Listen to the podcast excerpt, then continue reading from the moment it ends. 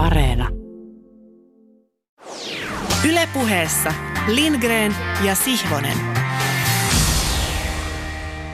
Tervehdys Pasilasta. Lausun seuraavat huolella matkan varrella valikoituneet ja vakiintuneet taikasanat, niin että kuulijalle kuin minulle, kuin tuolle sänkykamarikatseiselle Tommi Helsinkiläiselle, kuin nukkemestari Kurkelalle, kuin vieraalle tulisi mukava olo, tuttu turvallinen olo, mitä tuleman pitää.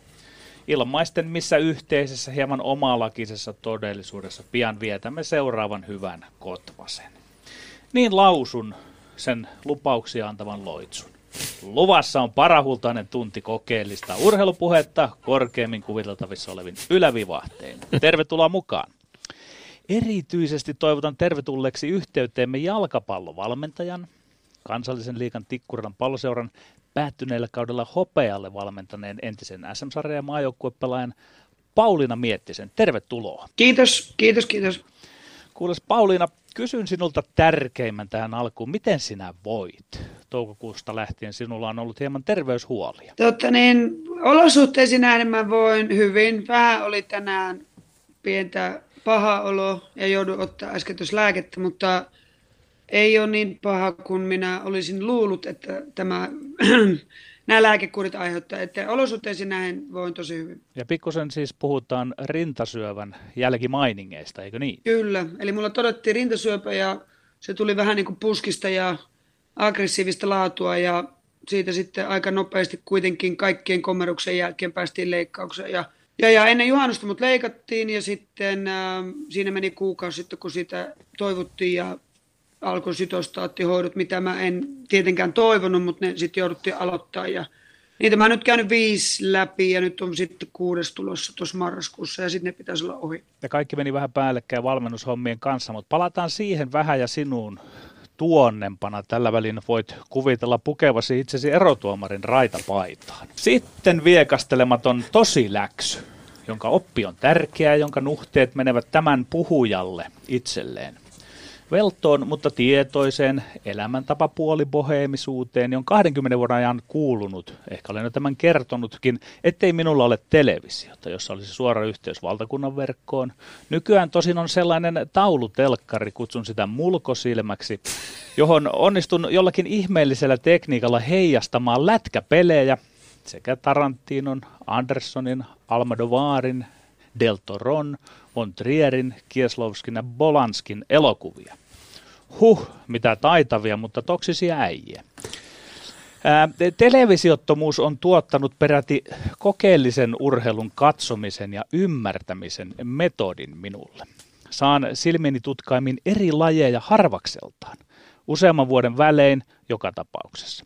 Seuraus on se, että olen, no tästäkin olen ehkä aiemmin kertonut, havaitsen salaman nopeasti, kun jokin laji on tai ei ole muuttunut, sanalla sanoen edistynyt tai ei edistynyt. Se ajallinen etäisyys tekee sen, että sen eron huomaa. Ja nyt tulee pihvi. Se on tässä sanassa rivien välisovinismi. Kertaan, rivien välisovinismi. Luin Ylen verkkosivuilta rivien välisovinismi käsitteen ensimmäistä kertaa Longplay-verkkomedian toimituspäällikkö Anu Silverbergin sanomana Yle Aamun viimeisessä sanassa noin vuosi sitten. Kieltämättä minun urheilujournalismini on jonkin verran rivien välisovinismia. Olen reflektoinut niitä kunnottomuuksia, niin ne tavallaan liittyvät televisiottomuuteen sitä kautta, että kun muodostan harvakseltaan tarkkaa kuvaa eli eri urheilulajien evoluutiosta, minä kanal ja sorjun, sorrun arvostamaan todella korkealle niitä lajeja, kuten vaikka nyt naisten futista, joka on mennyt jättiläisaskelin kaikkialla maailmassa eteenpäin. Kun taas vaikkapa omassa lajissani jääkiekkoilussa, siinä naisten lätkässä en näe samoja kehitysloikkia, ja siksi olen naisten jääkiekkoilun suhteen sortunut rivien välisovinismiin. Toki voin kysellä itseltäni loputtomiin, onko urheilulajin jatkuvan kehityksen vaade puoleltani ylipäätään paikallaan. Joka tapauksessa olen tuon sinänsä sukupuolettoman urheilukäsitykseni panttivanki, joka luo yleen katsetta kaikkeen urheiluun, joka ei edisty. Sukupuolista riippumatta kehittyvät urheilulajit voittavat minut puolelleen vastahakoisuuteni helposti laudalta lyöden. Siltä osaltani on tähteellä edelleen urheilun rivien välisovinismi. Sellaisena rivien välisovinistina oman itseni näyttämölle pano herättää nykyään kauhun tunnot itsessäni.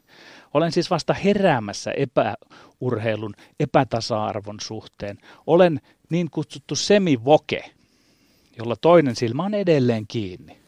Katsokaa näin. Se nukkuu.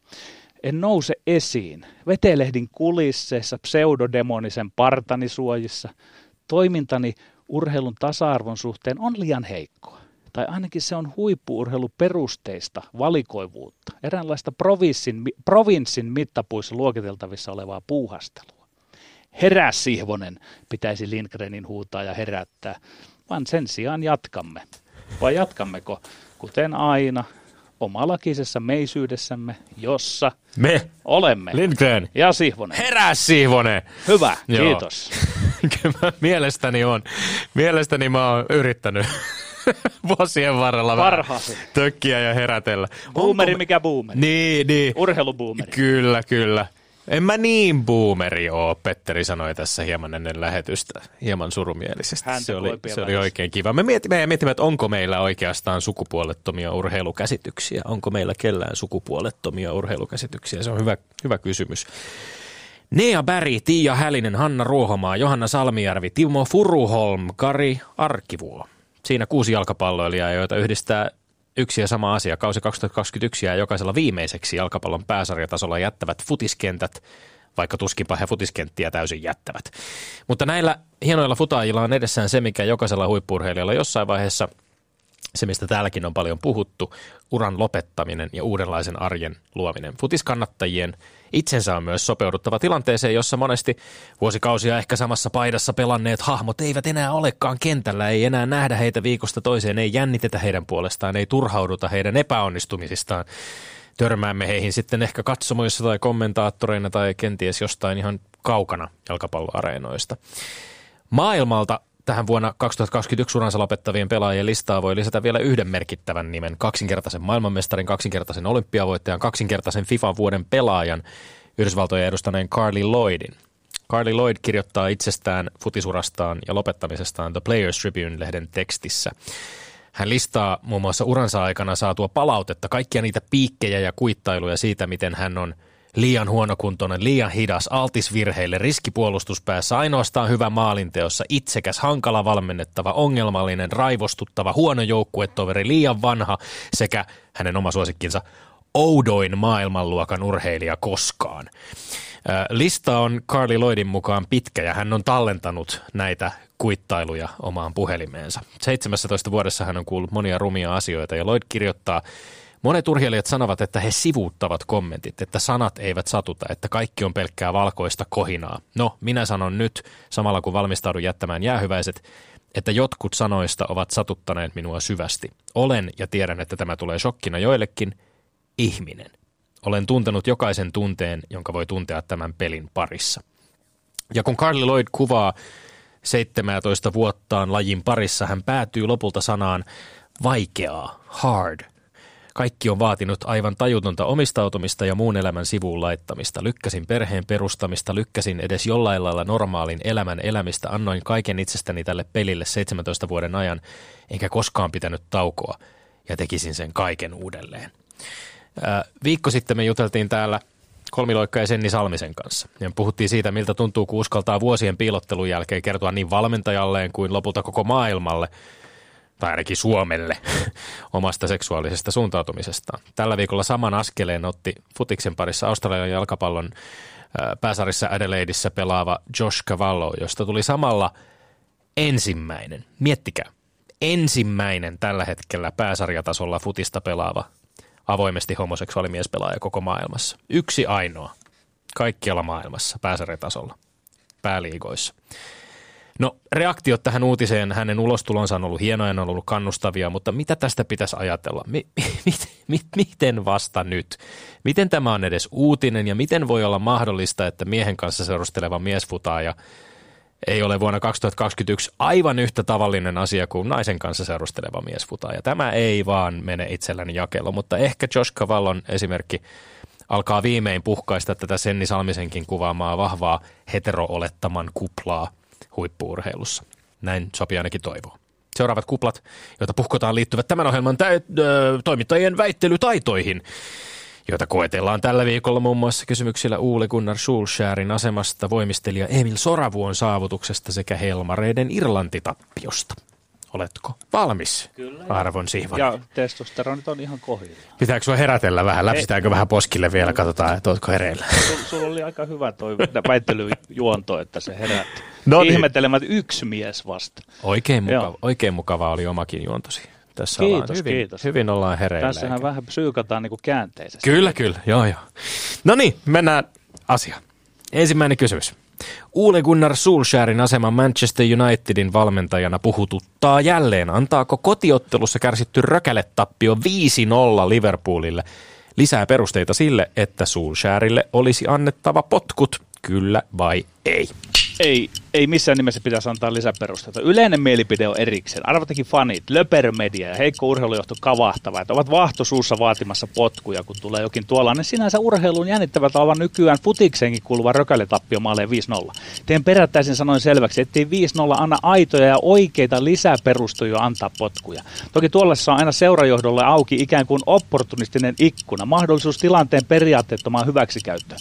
Manulle ja Citylle on tapu hävitä rökälle toiselleen. Liverpool, Liverpool kuuluu samaan porukkaan, mutta Solskjaerin työtä tulee kaikissa olosuhteissa arvioida kokonaisuuden näkökulmasta. Siinä 0-5 Liverpoolin kanssa on sivuseikka. Hieman jokainen suurseura on saanut viime vuosina tuta rökälle tappioita. Hyökkääminen ja pelin avaaminen tappiotilanteessa on lisääntynyt kymmenen vuoden aikana. Ja siitä sivurajalta parhaidenkin valmentajien on joskus mahdoton saada poikki väärään suuntaan pyörivää ja kasvavaa lumipalloa.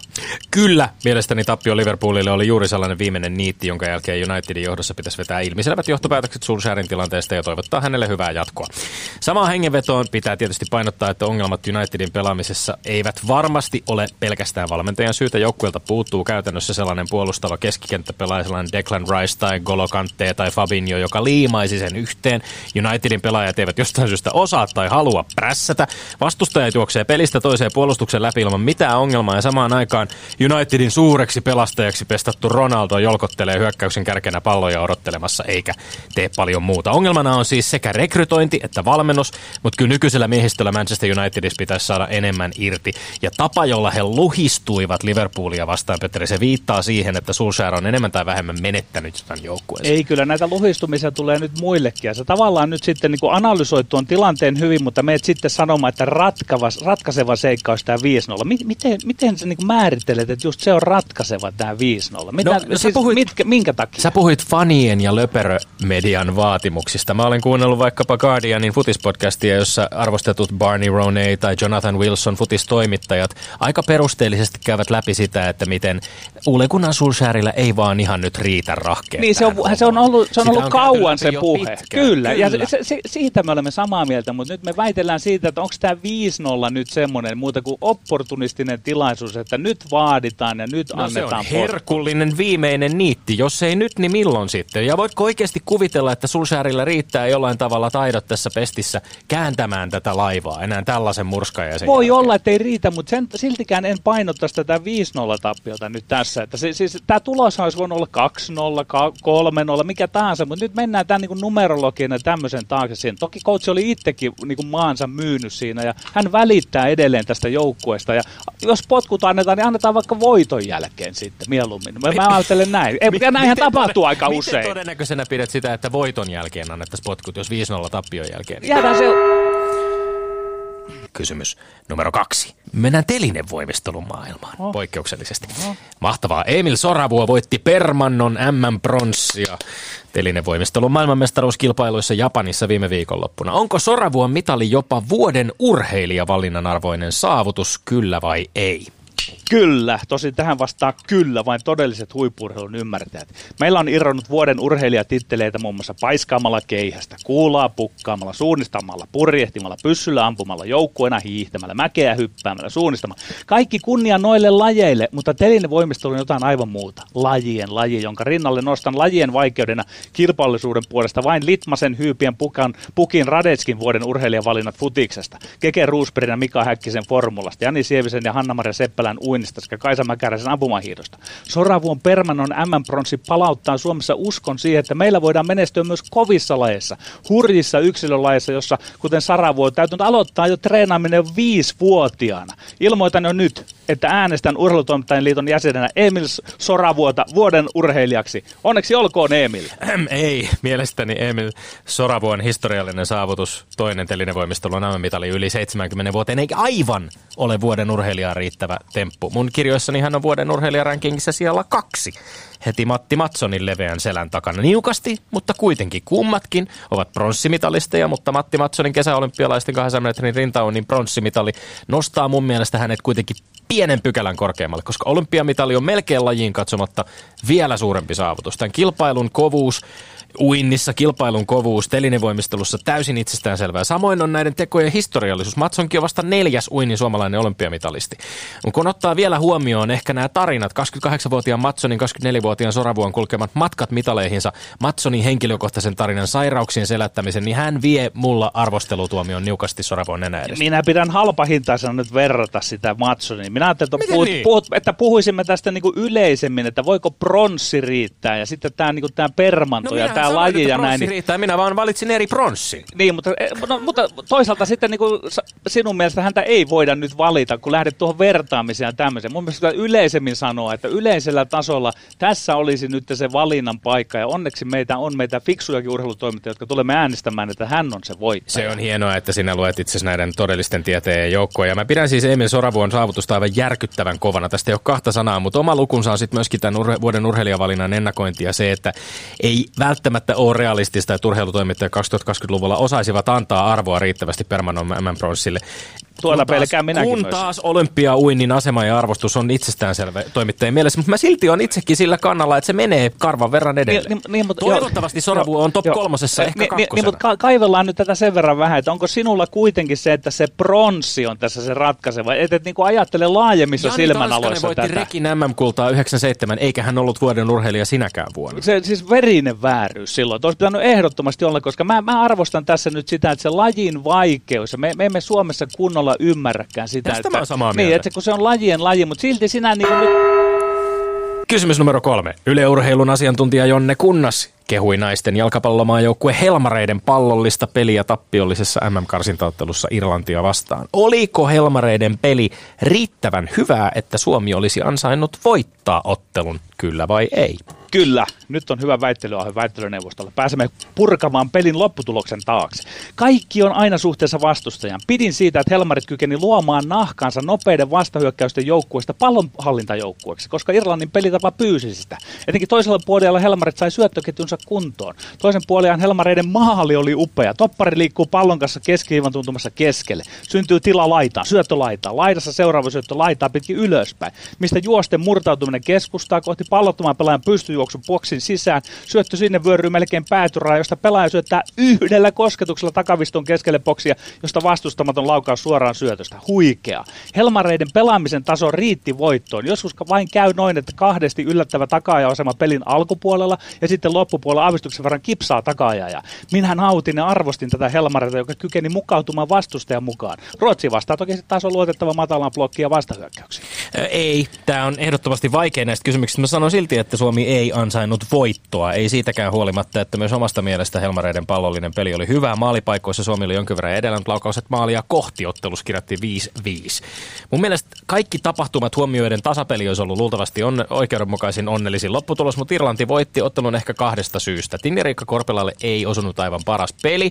Ja sitten myöskin Irlanti onnistui alussa prässillään sotkemaan Suomen peliä. Se oli ottelussa selvästi vahvempi näistä joukkueista alkupuolella peliä ja tavallaan sotki Suomen peliä riittävästi ja piti sitten kiinni johtoasemasta. Ja yksittäiset virheet tietysti ratkaisi sen, että Suomi hävisi. Tasapeli olisi ollut oikeutettu. Mutta mun mielestä siis tämä kovinkaan moneen kertaan lopulta Suomi ei onnistunut uhkaamaan Irlannin maalia ja jalkapallo on maalintekopeli, joten Irlanti ansaitsi voittonsa no, yksinkertaisesti. No, no joo, ehkä voidaan, kun tämä ansaitaan huono sana, mutta nyt mä mieluummin puhun siitä, että oliko tämä pelaaminen sillä tasolla, että se, se olisi voinut tuottaa no, voiton vähän... ja todennäköisesti oli hyvin lähellä siinä, että ottelun kulku oli vain tuo, että sinä et nyt riittävästi arvosta sitä, että Helmarit kykeni vähän niin kuin luomaan sen nahkansa no, uusiksi. Vähän, vähän, vähän vieroksun tätä ajatusta siitä, että kykeni luomaan nahkansa uusiksi, kun edellinen nämä karsintaottelu Georgiaa vastaan oli myöskin Joo, mutta minä, minä tarkoitan isommassa kuvassa siinä, että ky- kyllähän tota Helmareiden se pelitapa enemmän on perustunut siihen, että puolustetaan ne vastahyökkäitä. Etenkin, niin, niin, totta kai niin. niin. Joo, mutta en mä tiedä, siis mun mielestä Jonne Kunnas kehuu Suomen pallollista peliä, mutta toteaa myöskin, että ongelmana on laadukkaille maalipaikoille murtautuminen. Ja tämä oli ongelma myös Irlantia vastaan, eikä jos joukku ei tässä onnistu, niin ei voi oikein väittää, että se olisi ansainnut voittaa. Oh, siis se, se pelasi sillä tasolla, että se olisi varsin hyvin voinut voittaa. Mutta mä väitän edelleen, että se pelaamisen taso oli hyvä, mutta sitten kun se kulku meni niin, että ensin joutuu tappioasemaan, tulee tasoihin ja sitten saa siinä kohtaa, niin se pikkusen kipsasi sitä, mutta niin kuin se perustekemisen taso, niin se oli hämmästyttävän korkea luokkaa. Ja siinä mielessä, onko se sana sitten, että olisi ansainnut voiton, niin sanotaan, että olisi ansainnut. Tästä on hyvä pohjustaa tulevia otteluita. Tästä on hyvä ehdottomasti tässä johtopäätös, että Suomi pystyy mukautumaan erilaisiin. Oh. Siellä on tuomari nyt terhakan näköisenä ja kyn, kynä on käynyt ja katsoo vähän epäilevästi tänne meidän suuntaan, että tuota, pojat, pojat, mutta ei mitään, aletaan kuunnella Pauliina Miettinen haluamassasi järjestyksessä ja siitä tuota, alat tehdä selkoa meidän paremmuudestamme. Alat Kohta te- kohdalta. Alat tehdä meistä selvää, tässä vähän jännittää kyllä. Nyt vähän jännittää, tota, niin, aika hyvin teillä kyllä suu kävi, tässä joutuu ihan oikeasti skarppina olemaan. tota, niin, no tuosta Manun tapauksesta, niin, niin, niin ehkä mä valmentajana kuitenkin joudun ottamaan sen kannan, että et, et, siellä ei heti ensimmäisenä niitä potkuja annettaisikaan, vaikka se olisi se tilanne semmoinen katastrofaalinen, tulisi yksi iso tappio sieltä, että se on valmentajalle paha paikka. Toki jos peli on näyttänyt kaiken aikaa semmoiselta ja ei tule, niin sitten ehkä pitemmällä tähtäyksellä, mutta että en lähtisi yhden pelin perusteella kyllä sitä antamaan. Toki nyt en ole hirveästi katsonut, mulla ei valitettavasti ne kanavia ole, enkä ole nähnyt, mutta olen vain kuullut asioita ja lukenut vähän, mutta että olisi aika raakaa yhden pelin perusteella, mutta jos peli näyttää pitemmän ajan siltä, niin sitten ehkä sitten on aika lähteä. Eli tässä kallistut Petteri Eli, Siivosen kyllä, kannalle. Kyllä. kyllä. Petteri ottaa yksin olla johdon. Kyllä. Sinä olet Pauliina Miettinen itsekin entinen pelaaja. Gunnar Solskjaer on entinen pelaaja. Itse asiassa on hyvin, hyvin yleistä, että jalkapallovalmentajat mm. ovat entisiä pelaajia. Toki se ei ole välttämätöntä ja, ja sellaisiakin tapauksia ei löytyy. nimessä ole.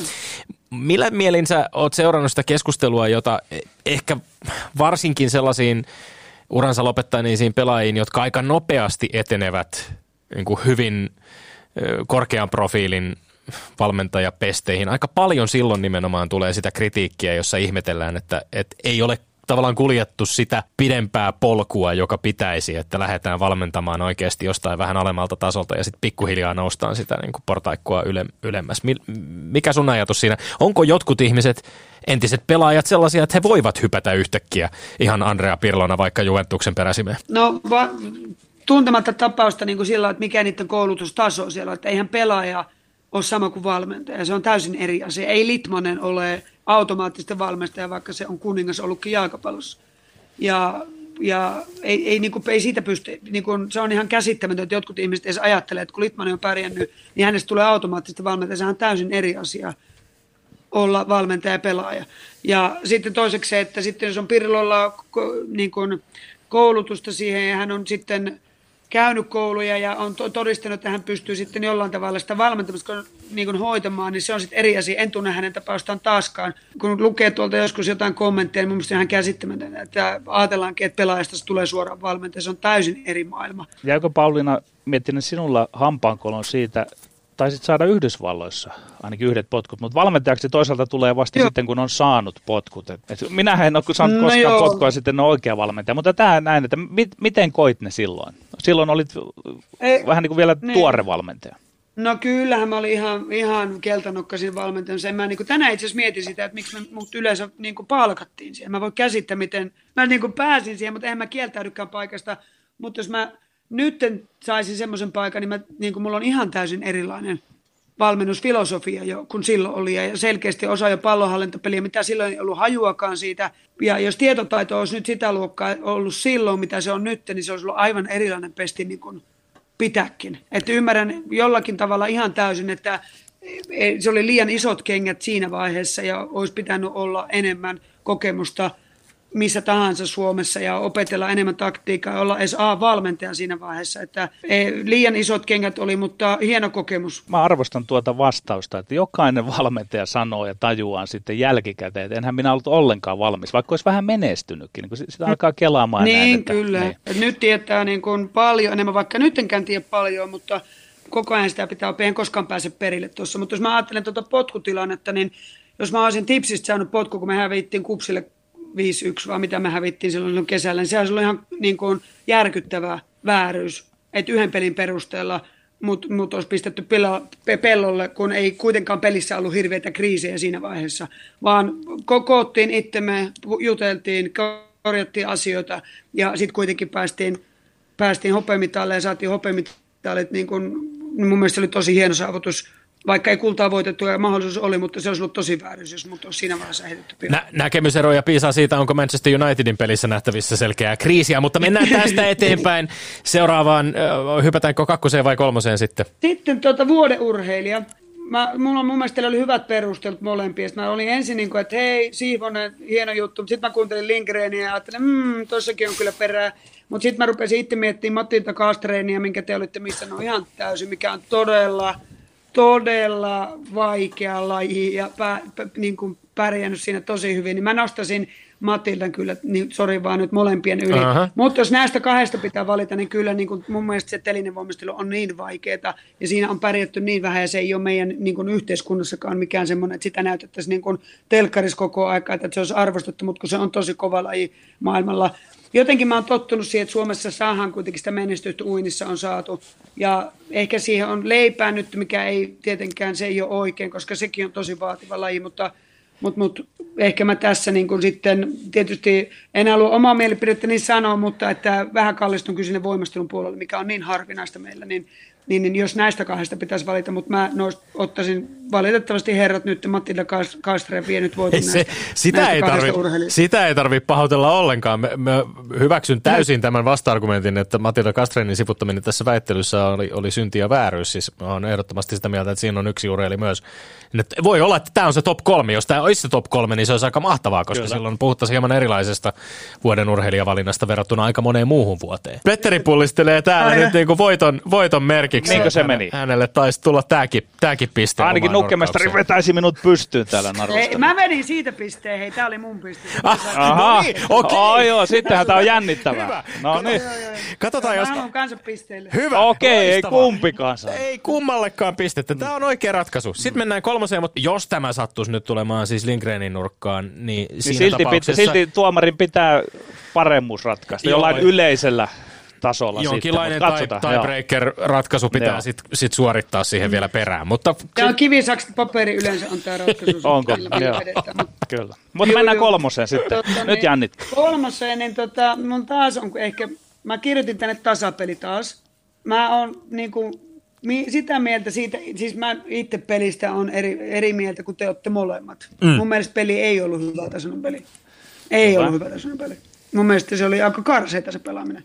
Ja, ja, ja me ei pi- pi- pi- pi- pidetty palloa, me ei pystytty pallonhallintaan muuta kuin 10 minuuttia pelistä ja heitettiin pitkää palloa ja, ja ei, niin kuin, ei uskallettu pelata. Ja siellä oli pointti jommalla kummalla oli, että se alku oli vaikeaa, kova prässi oli ja me sorruttiin pelkäämiseen ja pitkän potkimiseen ja paniikki tuli ja sitten tulikin se eka maali sit siitä, kunnes saatiin sitten pallo vähän haltuun, mutta kyllä meidän pelaajat on, on hyviä ja ne olisi pystynyt Irlannin kanssa pelaamaan ihan varmasti tasaisemman pelin ja hallitsemaan palloa enemmän kuin ne teki.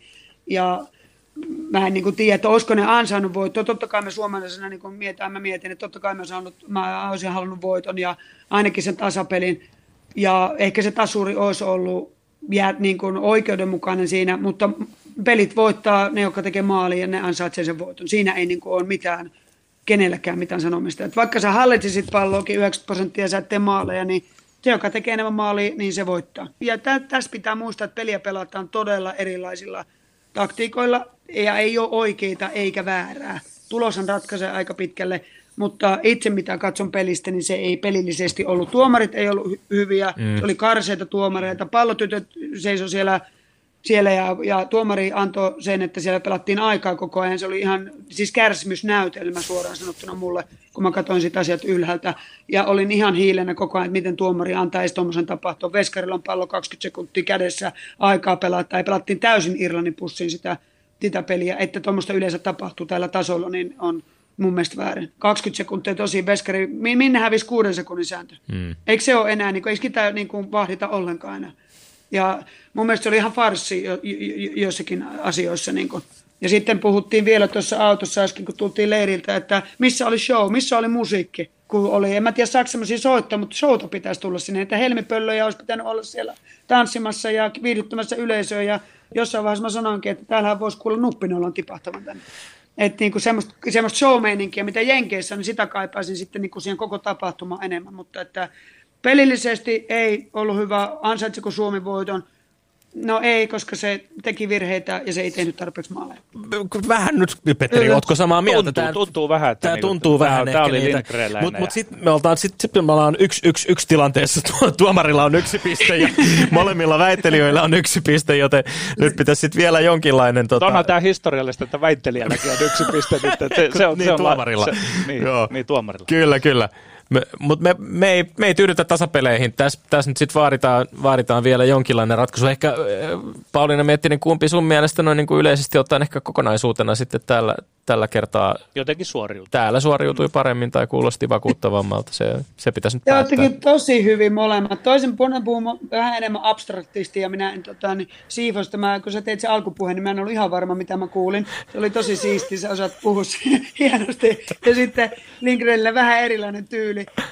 Ehkä mä enemmän Siis mä en tiedä edes kumpaan mä kallistun. Mä en osaa kallistua mihinkään. Mä en halua pahoittaa kenenkään mieltä. Sekään ei ole. Sitä ei tarvitse pelätä. Jos juoksutan porukkaa, mutta, mutta tota niin, ähm, mä sanoisin nyt, että et, et, Lindgren nyt ehkä voittaa tämän, koska Suomi ei ansainnut, kun se ei tehnyt maaleja, niin se ei kyllä ansainnut näitä pisteitä. Selvä. Eikä niitä kolme. Niin, mutta että en sano, että Siifosenkaan väittämättä olisi huonoja ollut tai noin argumentit. Mutta voitosta tota, pelata. Voitosta pelata. Voitosta pelata. Mutta hei, kokonaistilanne kauden osalta on 6-5. Meillä on tiukka skaba meneillään täältä. Ei ratkaise vielä mitään, Pauliina. Et, et, et oh. pahota kenenkään no. mieltä. Ja tuomarointi oli äärimmäisen viihdyttävä ja, ja asiantunteva. Kiitos siitä. Ja onnittelut myöskin tuomaripisteestä. Lindgren ja Sihvonen. Vieraana on siis Pauliina Miettinen entinen jalkapalloilija ja nykyinen jalkapallovalmentaja. Peliuralla maaotteluita vuodesta 1992 vuoteen 2004 kaikkiaan 26, joita, joista 17 kenttäpelaajana ja 9 maalivahtina poikkeuksellinen, poikkeuksellinen saavutus. Pelaajana myös yksi Suomen mestaruus, kaksi Suomen Cupin voittoa pelaajarojen jälkeen, valmennushommia Yhdysvalloissa, Suomessa valmentanut al- alun alkaen FC Kontua, sitten PK35 Vantaata, jonka nosti pääsarjatasolle ja tästä aiemminkin puhuttiin jo iso pesti Sky Blue FCihin, josta paluu Suomeen ja PK on SM Kultaa PK35 Vantaan PK35 Vantaan päävalmentajana 2011-2012 ja kolme Suomen Cupin voittoa 2011, 12, 13. Mestarien liigan pudotuspeleihin joukkueen kanssa kolmesti peräkkäin. Sitten 2013 vetäytyminen muihin hommiin ja muun muassa oman potkutekniikkavalmennusta tarjoavan firman parissa työskentelyä ja paluu taas aikuisten pääsarjaan 2019, anteeksi, aikuisten päävalmentajaksi 2019 Nurmijärven jalkapalloseurassa ja saman vuoden joulukuussa sitten kansallisen liigan Tikkurilan palloseuraan, jossa siis saldona kahdesta viime kaudesta kaksi hopeamitalia niukasti hävityt mestaruustaistot Oland Unitedille 2020 ja sitten Kuopion palloseuralle kuluneella kaudella 2021. Ja jos me tästä kaudesta nyt lähdetään liikkeelle, Pauliina, niin, niin kansallisen liigan kauden päättymisestä siitä on pari viikkoa aikaa. Tällä viikolla saatiin aika surkea uutinen siitä, että valmentamamme Tikkurilan paloseura joutuu luopumaan sarjapaikastaan taloudellisten vaikeuksien vuoksi. Tyttöjen ja naisten futiksen kehittämiseksi on Suomessa tehty viime vuosina paljon töitä, mutta sitten kuitenkin tällainen tieto samalla viikolla, kun Olympiastadionilla just tässä mainitussa Helmarien peleissä, pelissä juhlistettiin 50 vuotta jalkapalloa naisten pelaamana Suomessa. Kerro vähän Pauliina Mettinen, millaisia ajatuksia juuri nyt tästä tapahtuneesta ja, ja kaikista sen, sen vaikutuksista? Kyllä mä oon tosi surullinen ollut siitä, että toki minä olen sen tiennyt jo vähän pitempään, että näin saattaa käydä ja, ja pelaajatkin on tiennyt sen pitempään ennen kuin se sitten tuli ulos. Mutta että kyllä se niin tosi surullisin mieli otettiin vastaan, niin pelaajat otti sen vastaan, siellä itkettiin. Minä olen monta kyyneltä kyllä vuodattanut siihen, että ei, se niin kuin, ei tässä voi voittaa. Mutta toki sitten taas sitä tapahtuu Ja on tapahtu Ruotsissa, tapahtu Suomessa tänä vuonna, pesäpallojoukkue joutui luopumaan.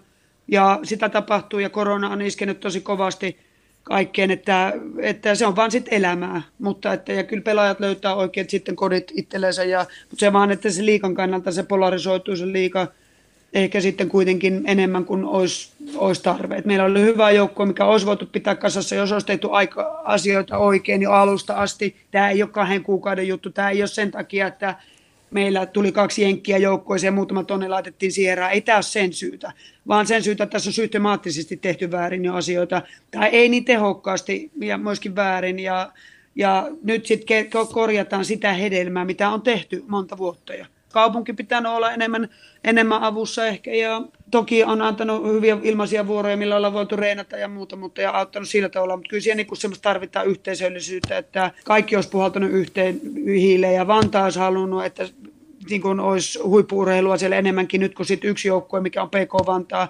Eihän Vantaalla ole huippuurheilua.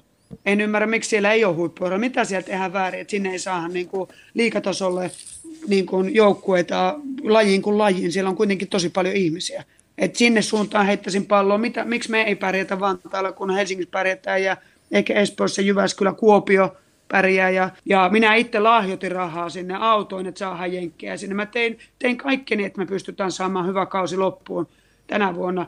Ja se ei tietenkään riittänyt, eikä mulla ole 100 000 antaa sinne rahaa. Kaikki me yritettiin, pelaajat antoi varmasti kaikessa kaikesta, kaikesta kaikista vaikeuksista huolimatta. Me, mit... Jos me joskus hävittiin 5-1, niin se, ei ole, se on ok, annettakoon se anteeksi, koska tosi paljon oli sotkuja menossa. Mitä tarkoitat sillä, kun sanoit, että, että liiga polarisoituu? M- millä tavalla se polarisoituu? No meidän pelaajia lähtee nyt toivottavasti muut ulkomaille, ne oli jo lähdössä sieltä, niin kuin siis niiden pitää lähteä jo katselemaan vähän isompia, isompia meriä, mutta sieltä lähtee sitten kupsi, on niillä on varausta pelaajat, Hoikolla on varausta pelaajia, Hollandilla on varausta pelaajia, oikeastaan kellään muulla ei ole varaa ostaa pelaajia. Ja nyt jos sä haluat, jos ne on tottunut, että ne meillä saa nyt jotakin, niin, niin että sä nyt kuitenkaan haluaa lähteä siihen, että sä maksat siitä pelaamisesta, niin kuin vähän meillä, meillä rupesi tapahtua, että sä rupeat makselemaan itse mm. jotain juttuja, niin eihän se niin kuin ole oikein tuolla tasolla pelailla ei niin kuin olla. Ja nyt sieltä sitten on tullut mulle kyselyitä ja kyselty pelaajista, ja ne haluaa lähteä siellä, missä toiminta ammattimasta, missä ne saa keskittyä vain jalkapalloon, ja ne saa treenata ammattimaisesti ja niiden, sitä arki, arkea tuetaan rahallisesti. Annetaan asuntoa, annetaan autoa, annetaan rahaa, että pystyt vaan treenaamaan, niin miksi et sä lähtisi sinne? Mm. Niin nyt jos niitä on kolme kappaletta niitä joukkueita tässä liikassa, niin sehän polarisoituu ihan täysin. Ja parhaat viedään, viedään sitten näistä muista joukkueista – ja sitten siellä on kolme ensi vuonna, jotka taistelee mitallista, ja siellä ei enempää ole. Naisten liikassa lätkän puolellahan tuo polarisoituminen on tapahtunut. Miten tuollaisessa tilanteessa valmentaja on usein puu ja kuoren välissä? Seuraa valmentajan työnantaja, asettuuko seuran puolelle vai pelaajien puolelle? Mikä sun ratkaisu Pauliina Miettinen keskimäärin oli, kun kohta sitten seuraava liittyviä haasteita joukkueen ja pelaajien kanssa? Otitko puolia? Ja... Mä oon aina pelaajien puolella. Ja mä sanon, että mä taistelen tästä, vaikka mä saisin potkut, niin mä taistelen tästä. Mulla ei, mä pärjään rahallisesti ilman tätä pestiä. Mä en tee rahan takia tätä, mä vaan teen sen takia, että mä pystyn kehittämään tätä pelaajaa. Treenatettiin ekstraa, potkutekniikkaa ekstraa, aamuvalmennusta ekstraa, ihmiset, jotka ei saanut penniäkään juuri rahaa siitä. Ja me oltiin koko sydämellä siellä töissä. Ja jos, jos homma ei toimi, niin se on ihan varma, että sen suusta kuuluu se. Ja mä sanon sen suoraan, jos homma ei toimi. Ja se pitää tehdä silloin paremmin. Ja jos seura ei sitä tee, niin mä taistelen siitä – vaikka silläkin uhalla, että mä saan potkut. Mä en pelkää potkuja, mutta jos tehdään väärin ja tehdään väärällä tavalla ja ei kunnioiteta ja, ja näin, niin se on ihan varmaa, että multa kuulee. No oltiinko se, jossain mä, kohtaa jopa semmoisessa tilanteessa, niin. että lyödään perseet penkkiin, että ei lähdetä pelaamaan, jos tuota hommat ei hoidu? Oliko tämmöisiä uh, perinteisiä uhkailuja? No PKssa esimerkiksi oli silloin, ja oli Tipsissäkin nyt, mutta PKssa oli jo silloin aikaisemmin, kun olin – että jos ei palkka-asiat hoida, niin me ei lähdetä pelaamaan Champions Leaguea. Ja se, semmoinen ukasi lähetettiin johdolle, että nämä pitää hoitua.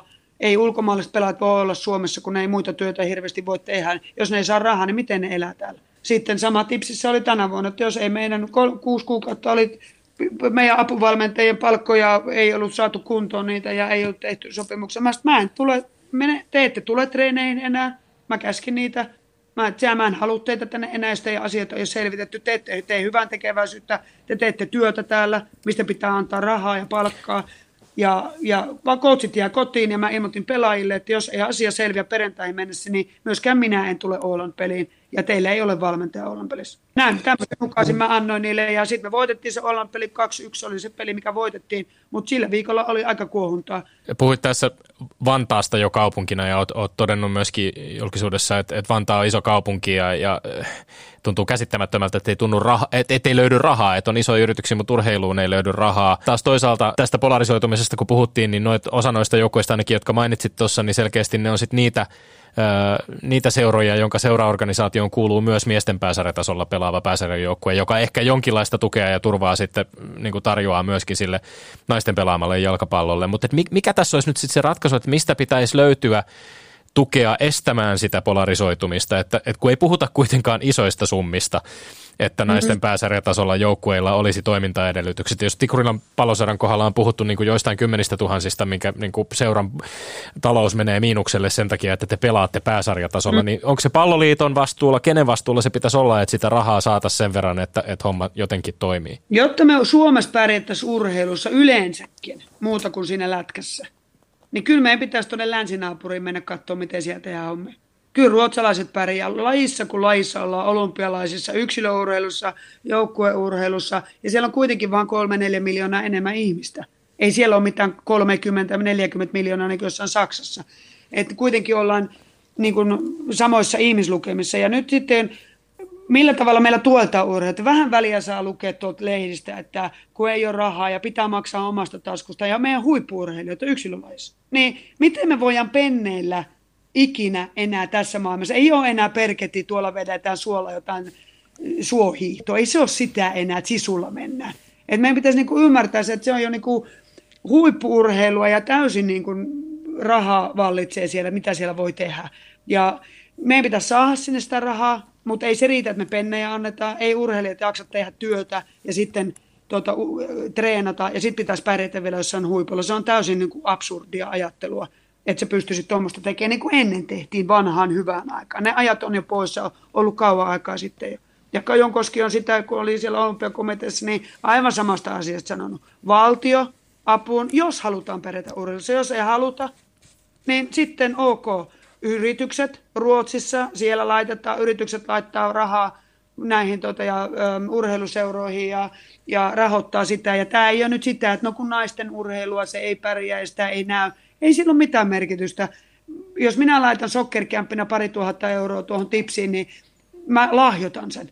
Mutta mä myöskin tuen Suomen urheilua, että me pärjätään siinä. Mä, mulla on niin enemmän siinä se, ei se mitä mun firma saa siitä vaan se, että mä pystyn tukemaan niiden arkea ja että niistä tulee joskus huippuudet. Me, me, me, pärjätään sitten Suomena niin kuin, jouk- niin kuin urheilussa sitten paremmin. Mm. Palloliitto voisi tukea kaikki, jotka nämä pääsee, niin kuin, jotka on kaksi kolmosta ringissä esimerkiksi maa, maa, maajoukkuessa, sitä arkea siellä seuroissa, missä ne on. Tuhat euroa käteen, 1500 euroa käteen kuukaudessa – saavat asunnon, saavat elellä sillä, ei silläkään rikastu, mutta että se arki on turvattu, ettei tarvitse mennä töihin. Koska seurat ei välttämättä pysty maksamaan kuin sitten tuolla kupsissa ja hoikossa sitä arkea, mutta sitten, että meidän ei tarvitsisi, niiden pelaajia ei tarvitsisi lähteä pois, ne voisi olla siinä omissa joukkueissaan. Ja sitten se meillä olisi tasainen sarja, mutta että arki näille, jotka on jo vetänyt itseensä pitkälle, niin kuin meillä on Sirenit ja Annikat ja Tynnilät ja Toprat, niin ne saisi tuossa tipsissä pelata ja harjoitella hyvin, hyvin, kuitenkin hyvät olosuhteet on, on hyvät nurtsit.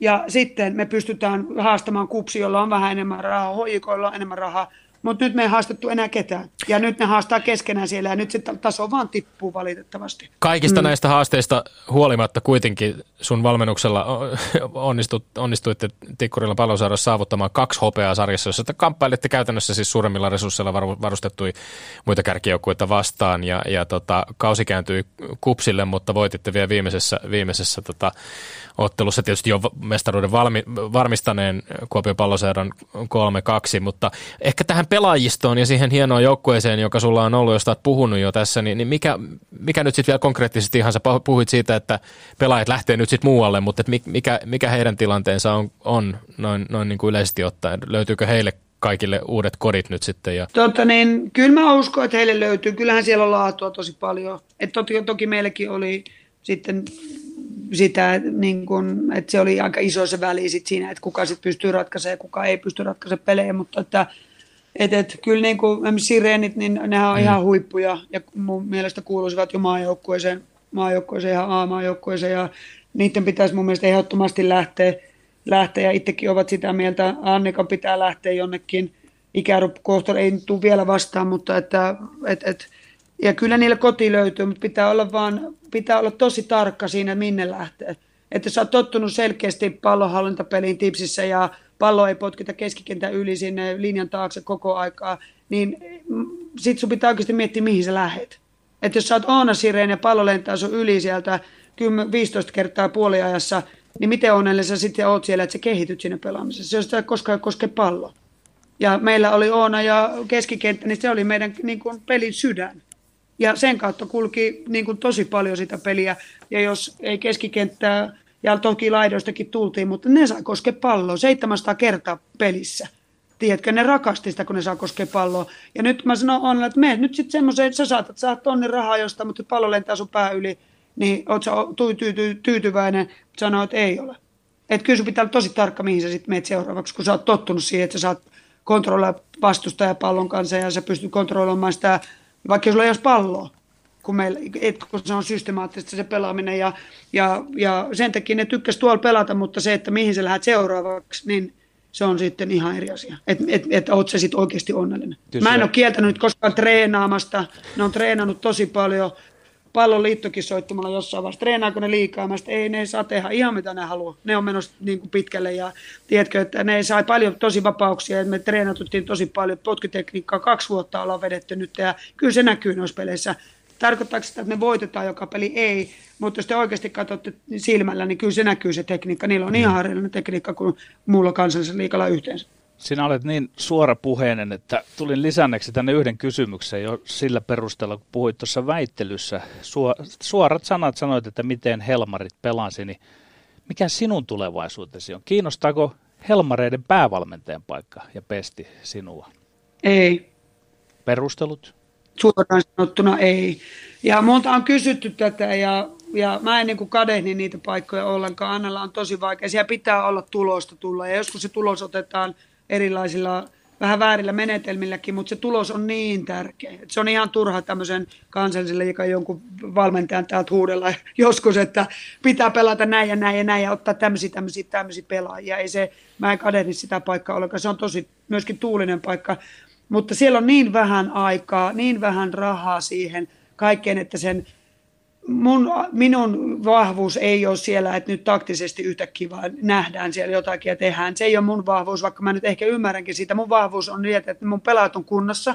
Mä vaadin niitä tosi paljon treeneissä. Ja kun ne lähtee ne maajoukkueen tapahtumiin, niin mua ei tarvii hävetä sitä, että niitä loppuu kunto siellä esimerkiksi.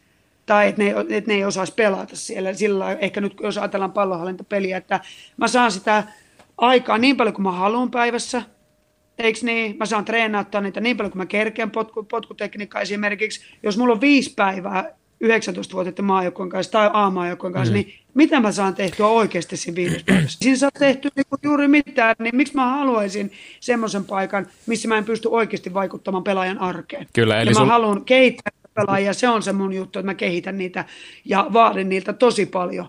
Ja kysyin Liina Nooratakin tässä yksi päivä, että jos maajoukkokoutsi näkee, että teet tuolla tavalla, niin tykkääkö siitä? Ei tykkää. Sun pitää tehdä tämän parempi, jos, paremmin, jos sä haluat mennä eteenpäin. Eli se seura joukkueen valmentajan niin. identiteetti on se sinun identiteetti, sä haluat tehdä ympäri, ympärivuotista työtä. No sä täs, oot, oot sanonut, että sä oot miettinyt itse jo ennen, ennen kuin uutiset tästä tota, Tipsin sarjapaikan luopumisesta, niin, niin tota, Ari Virtasen artikkelissa totesit, että, että äh, sanoit miettinees välivuoden pitämistä valmentamisesta, suunnitelmia oppimatkoista Englantiin, Yhdysvaltoihin – Ootko nyt ehtinyt miettiä, Pauliina, miettinyt mitä seuraavaksi, mitä sun uralla seuraavaksi tässä tilanteessa? No sitä on, eilen varasin Amerikan liput, ei mennyt kuin kolme tuntia siinä, mutta varaa saatiin varattua. Karibian risteily on tänä etänä varataan ja on siellä viikon kahdeksan päivää. Ja sitten lähdetään katsomaan College Cupin finaaleita Kalifornia, lennetään sinne. Käydään yhden USA-maajoukkuepelaajan luona kylässä Utahissa, siellä ajellaan San Franciscosta – Mulla on loma edossa nyt, mutta mä myöskin menen katsoa pelaa. Mä menen katsoa myöskin NFL, Mä rakastan Amerikasta jalkapalloa. Ai, mä ai, ai. yliopistokoripalloa. Mä rakastan yliopistokoripalloa. Ja, ja, ja, ja jos Kasperi Kapanen pelaa jossain, missä mä oon lähellä, niin ehdottomasti menen Kasperin peliä katsomaan. Ja tota, niin, äh, Samin pelejä tuli, ka, silloin Jenkessä asuttua, niin tota, tuli useastikin kävin katsomassa Samin pelejä. Ja, ja, ja et kyllä mä niin kuin haluan pitää taukoa, mutta jos mulle tulee semmoinen pesti, että mä tiedän, että mä pystyn saamaan sillä aikaa, niin kuin mä sain tipsin pestin. Kun mä katsoin niiden peliä silloin aikana, niin mä, sit mä muutan ton niin, me pelataan niin siisti jalkapallo, mulla on niin siistit pelaajat tossa. Mm. Ja, ja mä sain sen unelman täytettyä, että mä en näe ihan välttämättä mihin tahansa nyt sitten. Että mä sain olla täydellisen joukkueen kanssa ja nyt jos mä joudun lähtemään jonnekin niin kuin ihan eri juttuun, niin mä en tiedä kestikö mä henkisesti. Sitä, vaan mä haluan hyvän joukkueen, jotka haluaa treenata, siis nimenomaan, jotka haluaa tehdä töitä. Ei välttämättä, että ne on nyt just parhaita pelaa tällä hetkellä, vaan ne haluaa tehdä töitä. Ja aina kun laitettiin ylimmäistreeni tipsissä, niin siellä, on, siellä oli riippuen vuoden ajasta, mutta 14 pelaajaa pelkästään jossain, kun ne halusi tehdä työtä, niin ylimääräisissä treeneissä. Ja kun ne haluaa tehdä työtä, niin me annettiin sitä. Ja mä en voi mennä semmoiseen joukkueeseen, missä mun pitää sanoa, että hei, sä et muuten voi lähteä nyt tuonne lomille, kun meillä on kausi kesken. No, tää, Ei, su- mä rupea semmoista asioita kanssa tappelemaan. Eikö niin? Vaan mä pidän vuoden vapaata, men niin Tottenhamiin nyt käymään – ja sitten katson, tuleeko mitään sitten sen jälkeen. No suunnitelmi Pisa, Nyt ja su, sulla on tavallaan toinen, toinen jalka Yhdysvalloissa. Pitkään, olet asunut 13 vuotta ilmeisesti siis yhteensä Jenkeissä asunut, ja, ja tavallaan niin kuin, tämä varmaan siis, oma, o, tostakin kuuli jo, että intohimoa on esimerkiksi Yhdysvalloissa pitkälti amerikkalaisiin äh, liigoihin, lajeihin. Äh, se, mitä sä oot saanut sieltä tavallaan siihen omaan valmennusoppiin tai urheilufilosofiaasikin on varmaan ollut aika merkittävää, puhunut siitä esimerkiksi, niin kuin, että sä opit Yhdysvalloissa itse sitä sitä, että, että, että ne omat rajat kulki jotenkin korkeammalla kuin luulit. Ne, ja mä, mä jäin miettimään, että onko tässä kyse jotenkin siitä, että semmoinen jonkinlainen amerikkalainen ihminen pystyy mihin tahansa, kun vaan yrittää tyyppinen mentaliteetti sai Pauliina Miettisestä otteen. On, onko se, miten sä näet sen oman valmennusfilosofian tai urheilufilosofian? Onko se enemmän amerikkalaista kuin suomalaista? On, ehdottomasti. Mä rakastan kilpailua. Mä oon kyllä aina tykännyt, jenkit rakastaa kilpailua ei siellä niin kuin ole semmoista kaikki pelaa juttuja ja muita. Siellä mennään, se on kapitalistinen yhteiskunta, siellä mennään raha edellä, siellä mennään kilpailu edellä ja mä tykkään siitä. Mä itse pärjäsin siihen sen takia, koska mä en tein tosi paljon työtä, mä oon työntekijä. Ja mä en, en, en tota, mä itse treenasin silloin, kun mä nousin sitten pelaajana sinne maajoukkoon. Mä tein tosi paljon työtä ja minun entinen pomo Mark Rikoroinen, joka on tuossa FSUssa, niin se rakastui mun ihan sen takia, kun mä treenasin niin paljon. Ja sitten siellä vaaditaan, mutta pistettiin treeneistä pihalle, kun mä käyn jotain tehnyt. Ja mä en saanutkaan tehdä ihan mitä tahansa, vaan mä niin kuin ohjattiin ja vaadittiin tosi paljon. Ja, ja sitten kun mä oon nähnyt siellä Carly Lloydin treenaamaan ja Heather O'Reilly ja Christy Ramponi, ja, niin, ja kun mä oon nähnyt niiden juoksuohjelmia, mä oon nä, ku, niiden fyysisen valmentajan kanssa jutellut, mitä ne tekee, niin se on ihan eri maailma kuin se meillä on. Mm. Se on täysin eri maailma. Et sitä ei voi niin kuin edes verrata, miten niin kuin, miten siellä vedetään, miten kilpailullista se on se ja miten positiivista, miten kannustavaa se on. Ja sitten tullaan tähän, missä sitten vedetään mattoa alta. Ja se on, se on vaan niin eri maailma, se on pakko käydä. Niin, että mä oon tosi onnellinen, että mä sain kokea sen, koska mä olisin ehkä ihan eri ihminen nyt, jos mä en olisi lähtenyt sinne. Ja koska mä sain nähdä tosi paljon semmoista, mitä harva ihminen näkee. Ja sitten mä pystyn taas mä menen Tottenhamiin nyt tai lähden Jenkkeihin, mä näen sitä taas. Ei vitsi, nämä jutut voi tehdä näin. Eikö niin? Ja mä tuun ja yritän muuttaa sitä ja, ja, ja vaatii niitä enemmän. Ja meidän juoksuohjelmatkin oli jo semmoisia tänä, tänä talvena, että, että siinä oikeasti niin heikkohermoisella olisi mennyt pokka. Sitten, että niitä ei olisi voinut tehdä. Mutta ne on niin kuin, ja, ja sitten ajatellaan sitä tasoa, mikä siellä on, niin ne ei ole eikä lähelläkään sit sitä. Mutta yritetään ainakin niin kuin sille, että mun pelaajat ei vaiheta pois sen takia, kun on väsyneitä, vaan sen takia, että me muutetaan peliä jollain tavalla ja pitää pelaajan pystyä 95 minuuttia pelaamaan ilman, että se väsyy sieltä, että se, että se pitää ottaa pois sieltä. Ja meillä oh. ei ollut sellaisia pelaajia, että ne olisi väsynyt. Pauliina Miettinen, mm. koita pitää seuraava vastaus riittävän lyhyenä, vaikka kysymys on upea. Okay. Tämä, tämä, on, tämä on nimittäin yeah. uskon asian kysymys. Minä olen tullut samaan Ihan. uskoon, mihin sinä olet tullut, ja minä kysyn, että miten, mistä se oivallus tuli pallonhallintapeli? Se tuli silloin, kun mä lähdin PKsta, mä tajusin, että mä en, mun pitää osata tämmöinen, ja mä en osannut sitä. Ja Väikkä on PK Vantaan valmentaja, niin minua on auttanut sinne jonkun verran. Sitten mä rupesin lukemaan, opiskelemaan ja siitä mä oon saanut sen itselleni. Mä, se oli mun yksi isoimmista pocket list jutuista, että mun pitää se osata ja opetella se Montako vuotta siitä on nyt siis tästä tapahtumasta, kun tulit uskoon? No siitä on varmaan kuusi vuotta, seitsemän vuotta, mitä siitä nyt on. Ja mä tiedän, että Väikkä osasi sen silloin, ja mun piti, ihan jo sekin oli yksi syy, että mä lähdin siitä pois, koska mä en, mä en kokenut enää, että mä pystyn antamaan pelaajille mitään. Ja mä opiskelin ja luin, ja englanniksi totta kai ymmärrän, niin mulla on paljon enemmän materiaalia ympärillä kuin sitten, joka ei ymmärrä kie, niin kuin englannin kieltä. Ja sitten mä Väikkä auttoi jonkun verran siinä. Jari Väisänen ja siis. Sitten tota, kyllä, Joo. Jari Väisänen, sille isot kiitokset. Ja sitten tota, sit mä jossain vaiheessa teen kokeiluita. Mä teen tosi paljon rotaatioita pelissä, enemmän kuin varmaan kukaan joukkue tässä maassa millään tasolla. Ja me tehdään semmoisia asioita, mitä mä vaan jossain vaiheessa rupesin kokeilemaan. Tuohon b kun oli, me ruvettiin ensimmäistä rotaatiota kokemaan, kun pakki tulee sisään ja linkki lähtee laitaan hakemaan palloa. Ja sitä kautta sitten mä sain siellä rauhassa kokeilla juttuja. Sitten mentiin NIS, siellä sain kokeilla niitä. Ja sitten mä olin valmis siinä vaiheessa, kun mä sain tipsin käsiin, että nyt mä oon valmis tulemaan takaisin tänne ja näyttämään, mitä osata. Ja mulla oli täydellinen joukkue siihen, mitä mä ajattelin pelistä, minkälaista pelin pitää olla. Toki tänäkin vuonna tuli uusia asioita, eikö niin? Ja semmoisia, mitä me kokeiltiin tänä vuonna, mitä ei viime vuonna kokeiltu ollenkaan, mutta me harjoiteltiin tosi paljon asioita, mitkä, niin kuin, että me ollaan kollektiivinen joukkue ja pelaajatkin välillä kritisoi, että miksi täällä ei saa olla luova ollenkaan. Mä sanoin, että saat olla hyökkäysalueella hirveän luova, kun sä haastat yksi ja ykkösen, mutta kaikki muu on todella kurialaista pelaamista. Ja siellä tehdään sillä, sillä niin kuin, että se kollektiivisuus niin kuin säilyy siinä joukkueessa. Ja mä oon tosi onnellinen, että mä opin ja otin sen tien, että mä luin ja opiskelin. Ja sitten pystyn, sain täydellisen joukkueen siihen käsiini, että pystyn toteuttamaan sitä. Pauliina Miettinen, oli lyhyt vasta. Lämmin, oli riittävän lyhyt tähän loppuun. Lämmin kiitos tästä mahtavasta vyörystä. Toivottavasti lähettämiäsi terveisiä kuunnellaan tarkkaan tämän ohjelman äärellä. Kiitos kun kävit. Mahtavaa. Kiitos. Ja sitten Tommi Lindgrenin mainekaa terveiset. Kun nyt itselleni osui tuo äh, vuoden urheilijan vastustava kanta, niin mä haluan kuitenkin tässä vaiheessa nostaa vielä kerran esiin Emil Soravuon. 1950 jälkeen siis kaksi MM-mitalia telinevoimistelussa suomalaisille. 1997 Jani Tanskanen, 2021 Emil Soravuo. Hattu nousee todella, todella korkealle. Lämpimät onnittelut ja terveiset. Täältä me olemme Lindgren ja Sihvonen. Pysykää tyylikkäänä ja pysykää terveinä. Kansi kiinni ja kuulemiin. Ylepuheessa Lindgren ja Sihvonen.